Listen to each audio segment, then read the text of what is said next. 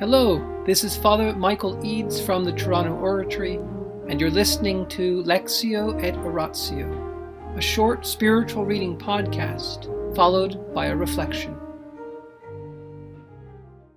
Abandonment to Divine Providence by Jean Pierre de Caussade, S.J., Book 2, Chapter 4, Section 8 Self Guidance, a Mistake. God imparts to the soul in the state of abandonment by means which seem more likely to destroy it. There is a time when God would be the life of the soul and himself accomplish its perfection in secret and unknown ways. Then, all of its own ideas, lights, industries, examinations, and reasonings become sources of illusion after many experiences of the sad consequences of self guidance, the soul recognizing its uselessness and finding that God has hidden and confused all the issues, is forced to fly to Him to find life. Then, convinced of its nothingness and of the harmfulness of all that it derives from itself, it abandons itself to God to gain all from Him. It is then that God becomes the source of its life, not by means of ideas, lights, or reflections. For all this is no longer anything to it, but a source of illusion.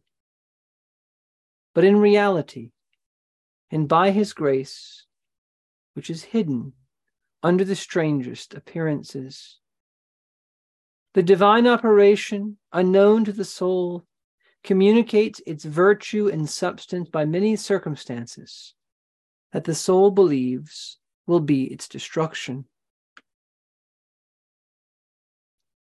There is no cure for this ignorance. It must be allowed its course. God gives himself therein and with himself. He gives all things in the obscurity of faith. The soul is but a blind subject, or in other words, it is like a sick person who knows nothing of the properties of remedies and tastes, only their bitterness.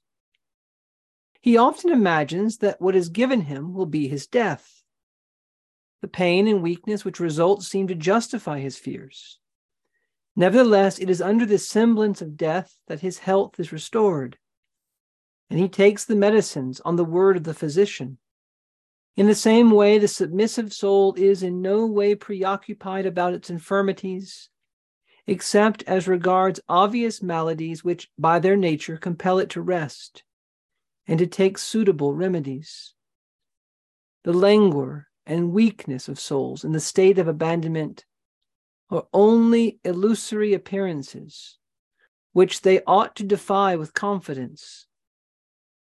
God sends them or permits them in order to give opportunities for the exercise of faith and abandonment, which are the true remedies.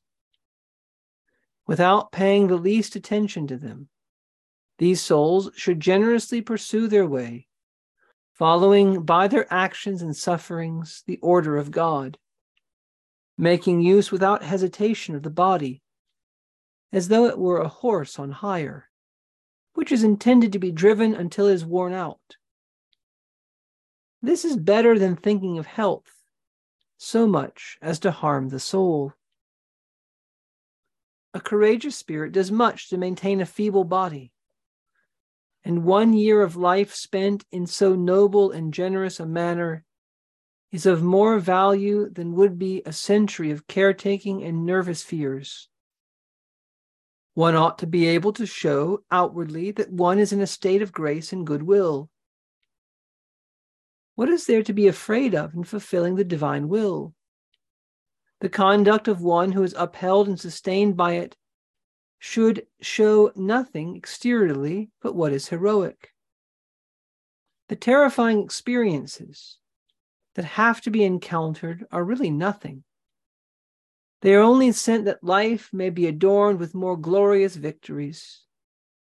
The divine will involves the soul in troubles of every kind, where human prudence can neither see nor imagine any outlet, it then feels all its weakness and finding out its shortcomings is confounded.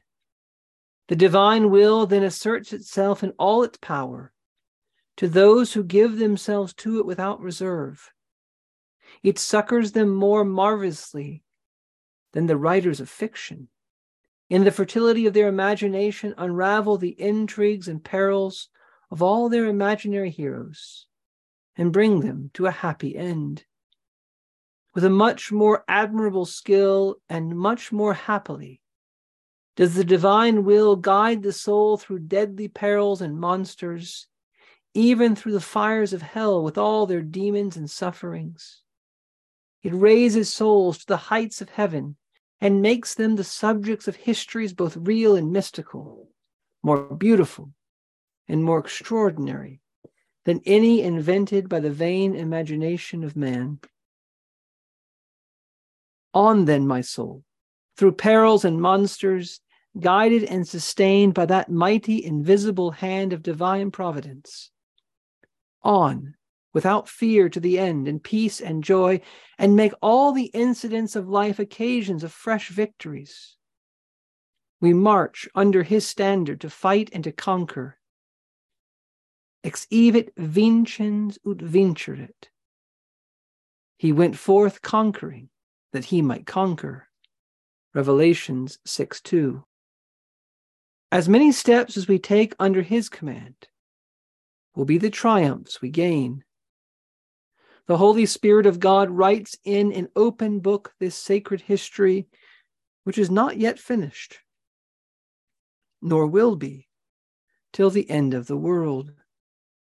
This history contains an account of the guidance and designs of God with regard to men. It remains for us to figure in this history and to continue the thread of it by the union of our actions and sufferings with His will. No, it is not to cause the loss of our souls that we have so much to do and to suffer, but that we may furnish matter for that holy writing, which is added to day by day. In the name of the Father, and of the Son, and of the Holy Spirit, Amen.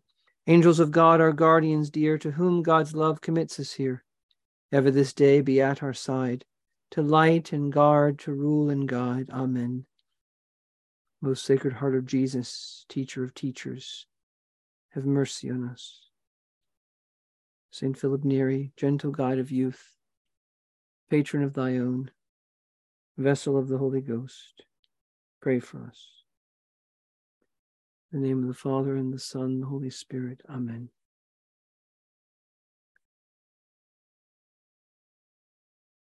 Why are the lives of the saints so popular and so powerful? Well, de Caussade gives us a very interesting answer in tonight's chapter. He makes a comparison between the way God guides souls and the way the greatest novelists write about their heroes and heroines. He says that God's way of bringing the individual person through all the difficulties to a happy end is greater in its wisdom and its beauty and its artistry than the greatest novel, the greatest piece of literature ever written. In other words, the story, the drama of salvation is greater than any drama that the human imagination, no matter how great, has come up with. And so the lives of the saints, that is, the lives of those who lived heroically and very influentially, really show forth this divine wisdom. They exemplify not so much what the saints do, but what good things, what great things God does in his saints. That's the way St. Philip Neri used to talk. Don't say, he said, oh, what great things the saints do. Say rather, what great things God does in his saints. And so the history of these saints is his story.